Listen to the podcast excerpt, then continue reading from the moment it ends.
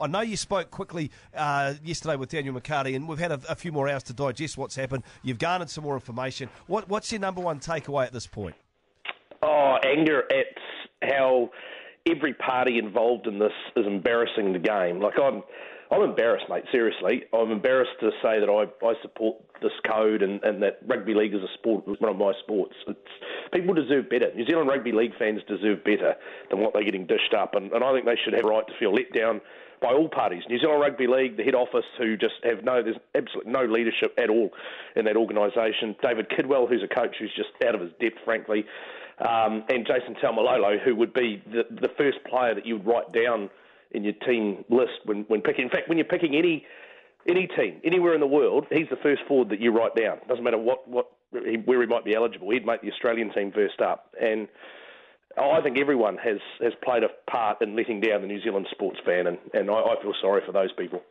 Well, we were talking about the eligibility just a day or so ago when Tedesco's now available to play for Italy. And we've got this conversation, Budgie, where you've got diametrically opposed views where you've got to allow these guys to go off and play for tier two, tier three nations to help grow the game, to make things more competitive, versus those of us that think it actually undermines the credibility of the competition. Can they actually strike a fair balance? No, well, not, not if they allow this silly wishy-washy rule eligibility situation. No, I see. I disagree entirely. I, I don't think you're strengthening international rugby league by allowing James Tedesco to go and play for Italy a day after he was talked about as the uh, the most unlucky player to miss out on a Kangaroos jumper. That's not growing the game. Growing the game would be saying, actually, you know what, James?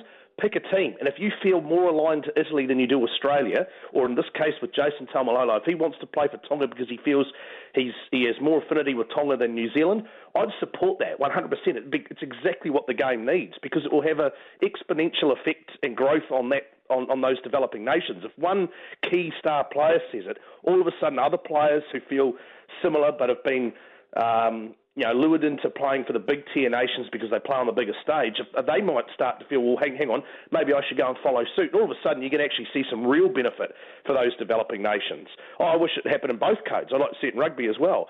I, don't think allowing Taumalolo to swap and change and play here, there, and whenever he feels like it um, is, is actually really growing the game. It's not sustainable growth. It's just going to help them for one tournament, and then that's it. Then, then we go backwards.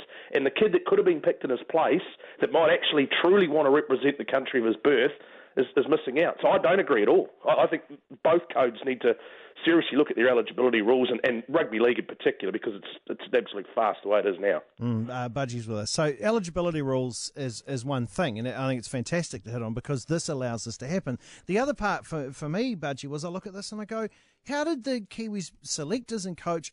Uh, why are they? How did they allow this to happen in the way that? Why haven't they? Why hasn't this been planned since months ago? Why haven't they been in their ears sending them PDFs of these are our moves, this is whatever it is? Why hasn't this been in place for months? Oh, mate, terrific question, and I can't wait to hear the answer when they front a press conference later today because it, it, it just it's beyond all understanding how this could possibly happen. A week ago, the guy's talking about representing New Zealand and playing with his Kiwi mates, and seven days on, He's now decided he wants to play for Tonga and doesn't want to play for New Zealand. Uh, you know, I know the Buzz Rothfield story that was in the Telegraph yesterday broke the story is not verified at this point. But I tell you what, based on, on, my gut feel and what I've seen, I think he's absolutely spot on. I think this is a case of Jason Taumalolo thumbing his nose at David Kidwell and at the New Zealand Rugby League for whatever reason, and if that's the case, he should never play for New Zealand again. Even his, his wishy-washy statement yesterday, where he said um, you know, that he, he wanted, he felt like he wanted to give something back to Tonga. There was a quote in there where he said, "I want to represent both Tonga and New Zealand throughout my career." Well, sorry, you, you've just thumbed your nose at, at New Zealand Rugby League and the people. It's not just the coach and the administrators, which if he was if he had the balls to say exactly why he's he's doing this and it was going to lead to some change for the better, I think I would be prepared to support him. But the fact that he's not being honest about it and not actually telling us what the problems are, Uh, as far as I'm concerned, you shouldn't play for New Zealand again. Budgie, it's also been reported in the Telegraph that a host of uh, players eligible for New Zealand won't want to play for the Kiwis, even if picked, and will play for Tonga. Two of those players being uh, Taukei'aho from the Roosters and also David Fusitu'a from the Warriors. Would those guys have been in David Kidwell's plans?